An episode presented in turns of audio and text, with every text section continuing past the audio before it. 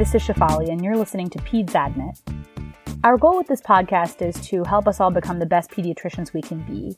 However, in the setting of the current COVID 19 pandemic, adult hospitals have been absolutely inundated with patients, and pediatric residents are increasingly being tasked with helping out with this burden by seeing some of these patients.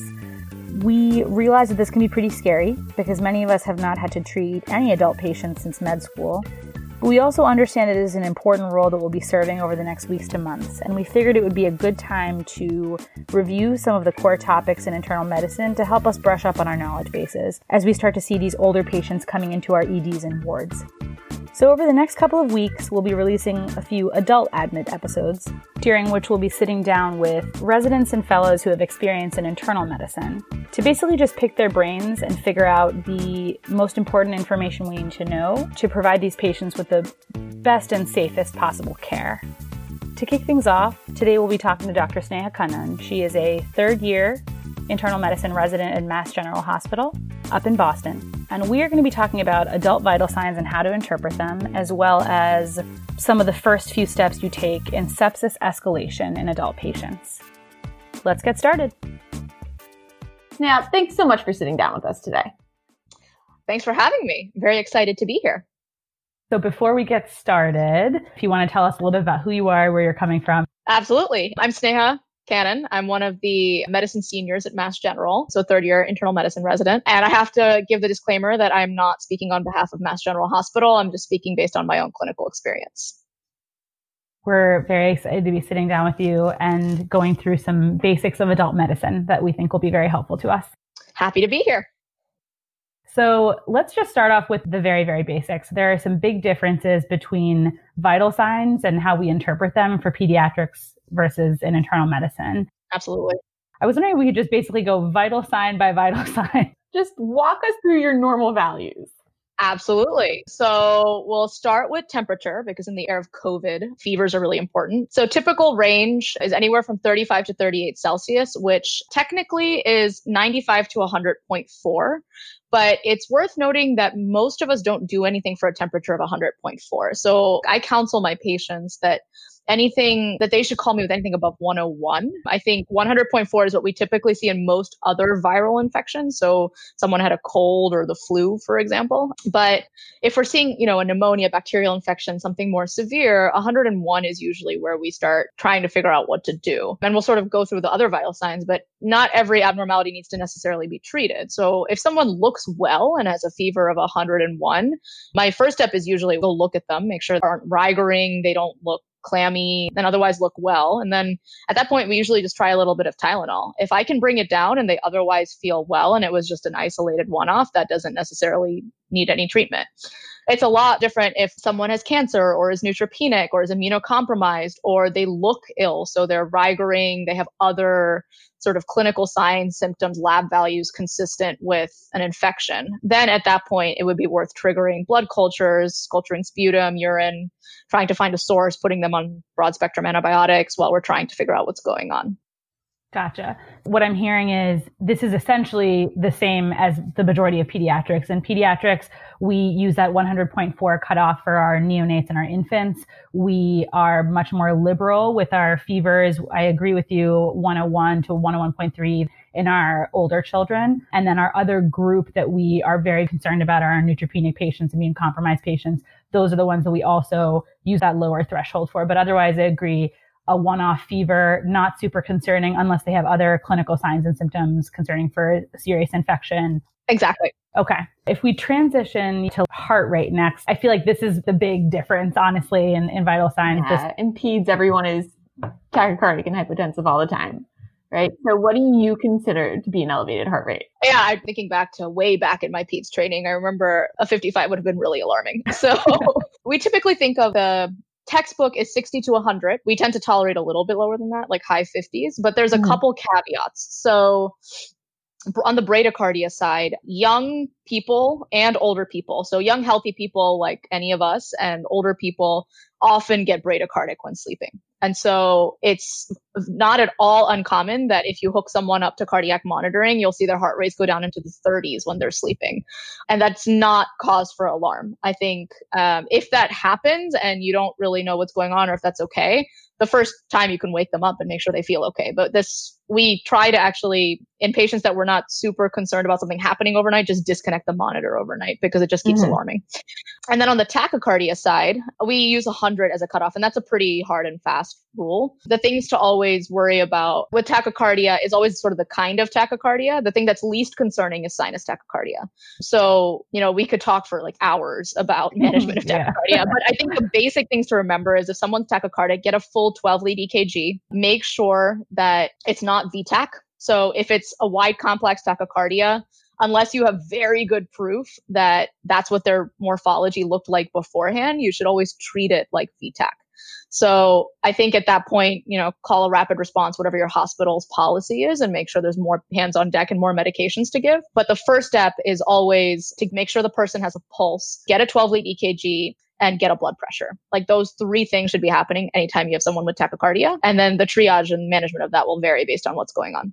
So that's helpful to know. I think on the bradycardia side, as pediatricians, we definitely see bradycardia with sleeping in our younger athletic teenagers in particular. We see profound bradycardia that is concerning in our patients with eating disorders, of course, but we have that. So in that way, that's a nice comparison and makes a lot of sense from our perspective. On the tachycardia side is again, that cutoff is very, very different. We have our age groups and our criteria and kids under the age of one, it's not uncommon for an infant to be, you know, in the 130s all the way to the 160s if they're, you know, under six months old. So there you go.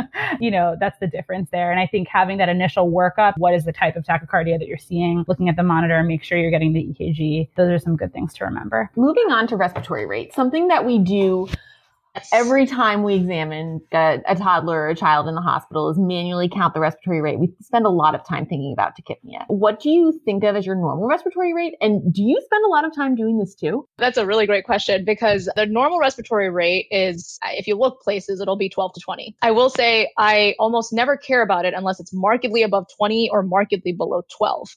It's interesting because a lot of the patients we sometimes sort of laugh about this is, you know, in the flow sheets in our computer it'll be documented respiratory rate of 18, and that's fine. Uh, your and my respiratory rate's like eight. So a respiratory rate of 18 is actually reasonably high. But the two situations where I think about it is one, if someone's obtunded and their mental mm-hmm. status isn't great and they're barely breathing, and then the flip side is someone's in respiratory distress and their respiratory rate is above 30. Those are the two cases where I would say I care a lot about it more. Um, the reason I don't spend a lot of time measuring it though is that both of those are relatively obvious if you just look mm-hmm. at the mm-hmm. patient. I can usually just tell if they're an extremis in either direction. Absolutely. That's good to keep in mind. And obviously, again, with our younger patients, we have a lot higher cutoffs for the upper limits of normal there. So keeping in mind that something 20 to 30 is really your upper limit of normal for most adults. And yeah, I guess you're not sitting there watching adults closely for like belly breathing and retraction. If they're retracting, you've gone too far. No, actually, the belly breathing definitely. So if someone is breathing at 30, we care a lot about if they're tripoding, if they're belly breathing, if they're using accessory muscles, which I think is something similar to retracting. Yes, that's exactly what it is. It's we do actually document all of that. So if someone is breathing at 35, I pay attention to all of those things. And I, I, do have attendings for like, again, academic exercises who do go into the room every time and measure the respiratory rate. I'm just, I'm not one of those people. You will know. Yes. all right. Let's move on to blood pressure because I think that this might be the most noteworthy difference. Can you walk us through how you think about normal blood pressures on the floor and what will actually trigger you to do something? Yeah, blood pressure is definitely the most common thing I get called for on rapid responses. So it's important to know. Uh, as an aside, I actually don't remember what normal blood pressures are in kids. It's really embarrassing. But on the adult world, systolic 90 to 120 is normal. When it deviates beyond that, there's a bunch of different ways that they can be managed based on how serious it is. So we can start with hypotension because that's easy. Systolic below 90 is very rarely tolerated. I think there are a few situations where it's normal for the patient. And so one of the first things to do when you get called for hypotension is go to the bedside and look at the patient. People who sit at a normal blood pressure and now all of a sudden have a systolic in the 70s or 80s will look ill. They're going to look confused. They're going to be a little clammy. They're just not going to look like themselves. The two patient populations I think that are worth mentioning are your end stage liver disease patients and heart failure patients, much on the more advanced stage heart failure both of those patients often live in the 80s and so can tolerate the 70s and 80s without looking very ill. I think at that point, the triage always is one, is the patient looking ill or not? Two, what's their baseline? And then three, is there any evidence that their body is not tolerating that blood pressure even if they look okay? So do they have an AKI?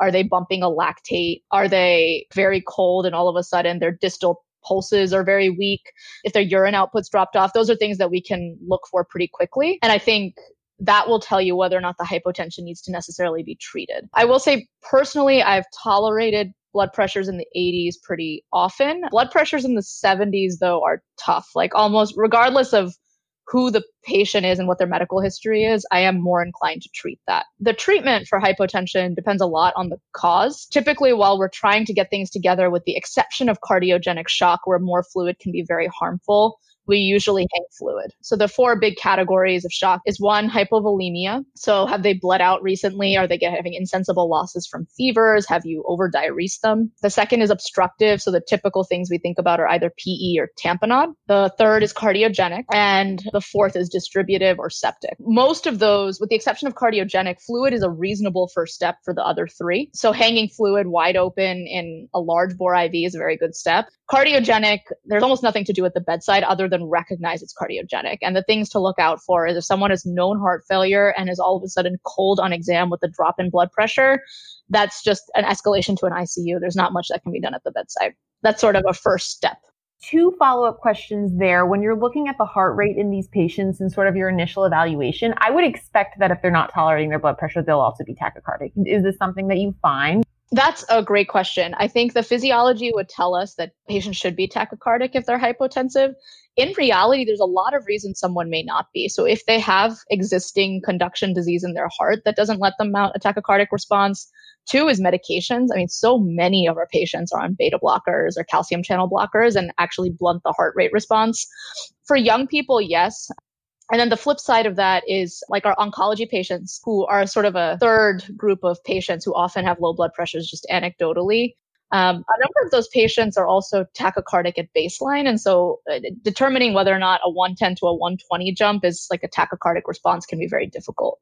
So I think I definitely note if someone is hypotensive with the heart rate in the 70s, that matters. I, I definitely pay attention to that and try to figure out why. But if they're not truly tachycardic, it's not something you can necessarily rely on, if that makes sense. Yeah, and I think that that is for the reasons that you pointed out medications, conduction issues, that is a differentiating factor in pediatrics. That's important to point that out.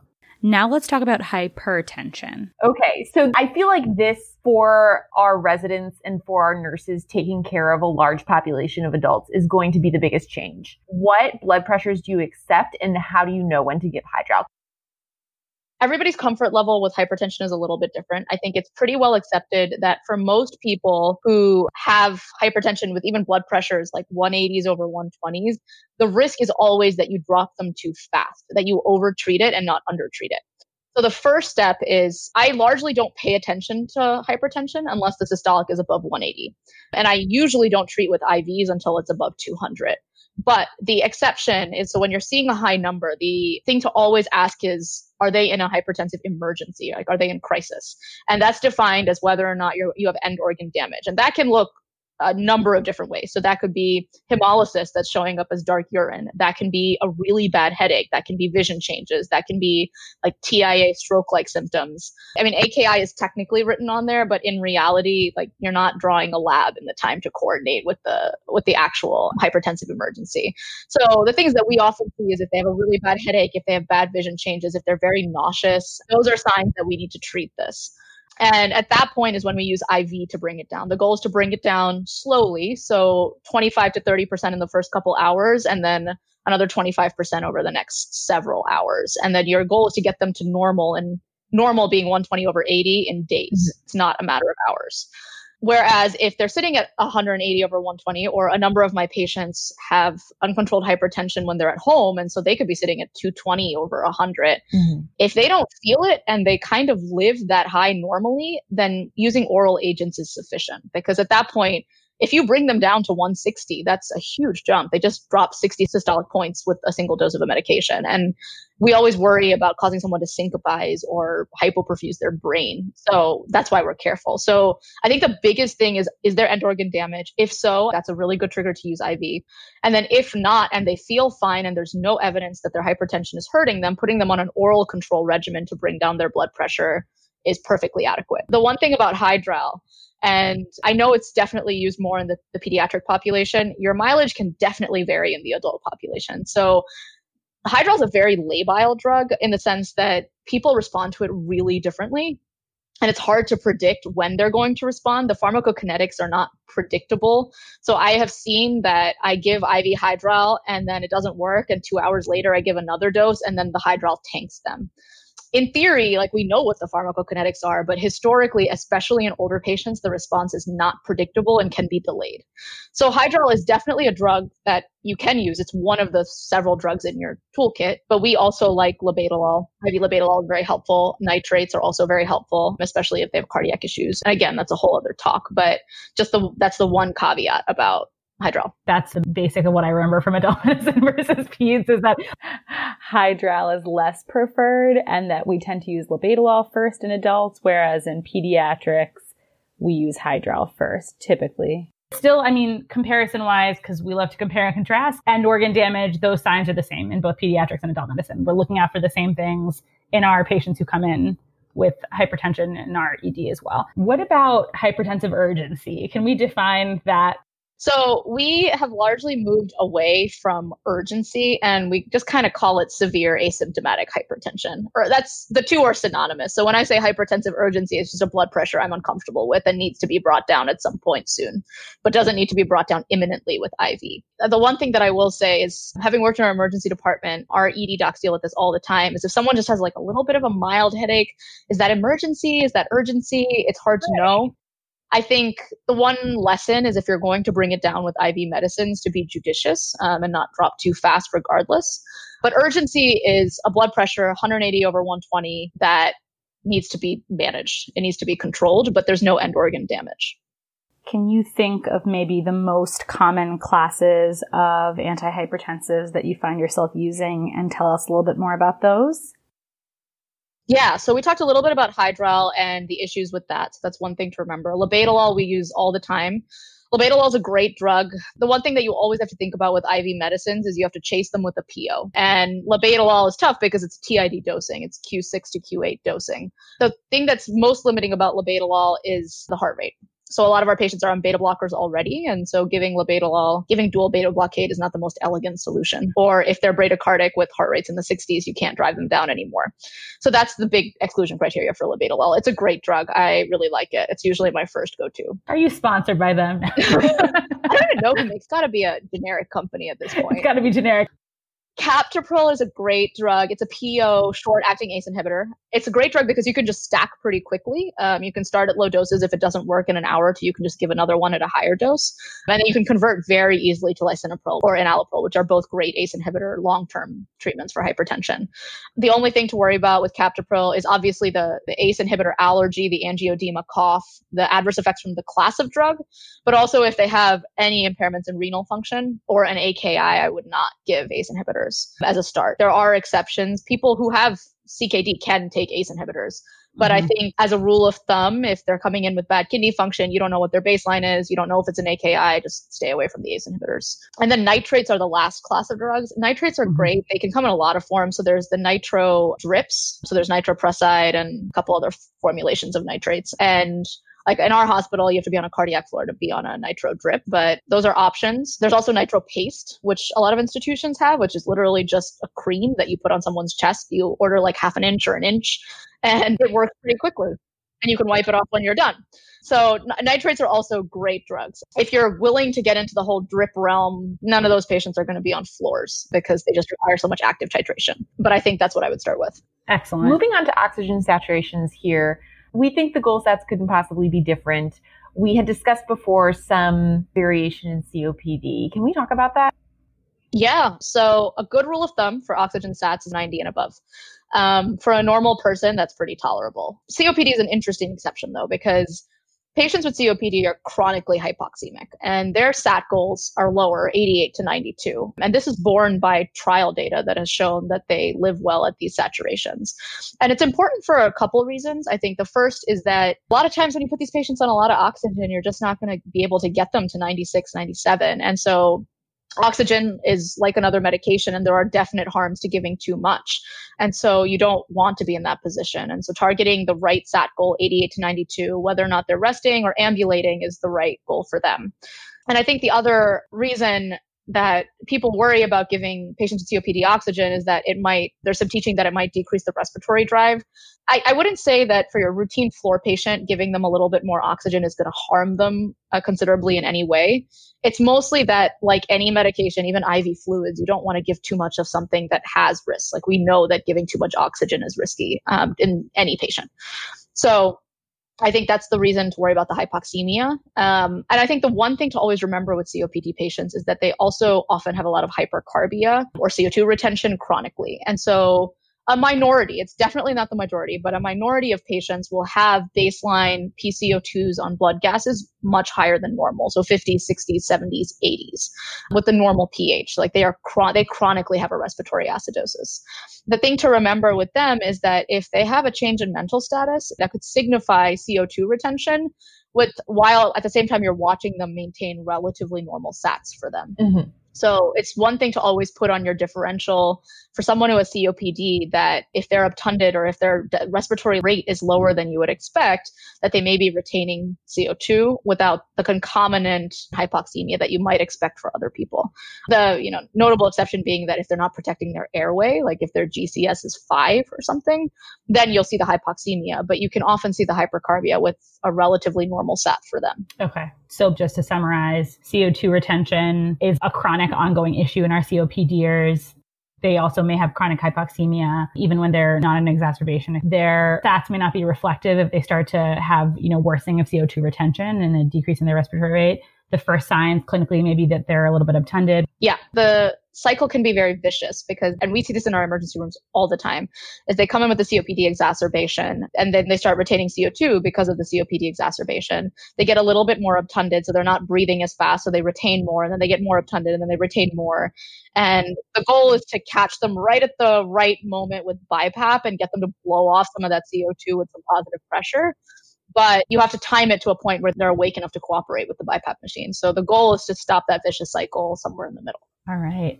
Now that we've kind of talked through some of the major vital sign differences, let's talk about sepsis and sepsis escalation. So in pediatrics, we, many residents are familiar with the pediatric early warning sign system, where basically changes in vital signs then trigger us to kind of automatically escalate and look for potential developing sepsis in a patient. And you know, it's not just sepsis. PEWS helps us automatically consider etiologies for clinical worsening in a patient. So PEWS can be triggered in respiratory distress and status asthmaticus. It can be triggered for many different reasons, but one of the things that prompts us to consider is sepsis from what we remember from med school, SIRS criteria, SOFA criteria, those kind of were things that we remember from internal medicine. We're wondering if you can walk us through that. Absolutely. So the SIRS and SOFA criteria, it's SIRS has four criteria. SOFA has many more than four, but then there's the Q SOFA or the quick SOFA that has three. The general goal without physically reading out. But the goal is just to identify vital sign, effectively vital sign and lab abnormalities that are concerning for sepsis.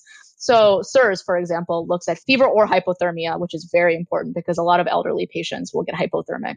Tachycardia, white count, and tachypnea. And then QSOFA is a slightly modified set of criteria. We definitely use these. I actually think our electronic medical record system flags for these things. This is how they do sepsis flags. I, personally, I think sometimes if I'm not really sure if someone's infected, I go back to these to see if it would sway me one way or the other. And I think what we are seeing uh, with coronavirus patients actually is their Q SOFA score on admission sort of gives us a hint as to how sick they are and what their trajectory might be. And so I think it's extremely clinically relevant. So what I remember about SIRS versus SOFA is that QSOFA and SOFA are predictors of actually ICU mortality and are not necessarily used to diagnose sepsis, whereas SIRS criteria are used to kind of flag you for sepsis. Is that accurate? That is completely accurate. And I think the big difference between QSOFA and SIRS is QSOFA looks at mental status and uh, systolic blood pressure, whereas SIRS does not.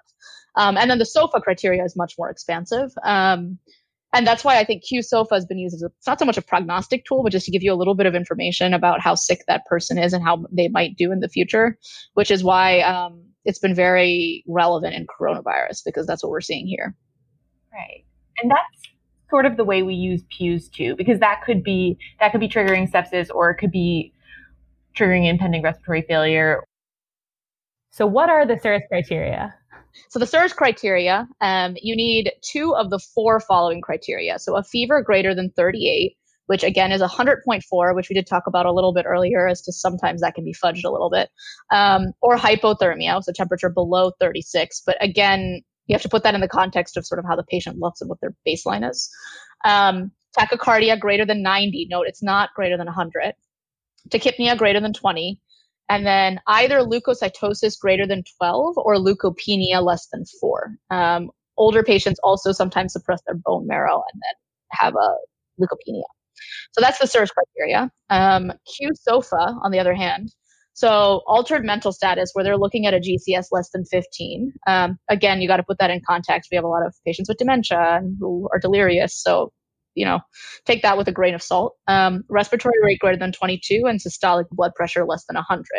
Whereas we generally define hypotension with systolic less than 90. So again, like all of these, they're guidance, but um, it's not it's not always the most rational thing to apply them very strictly.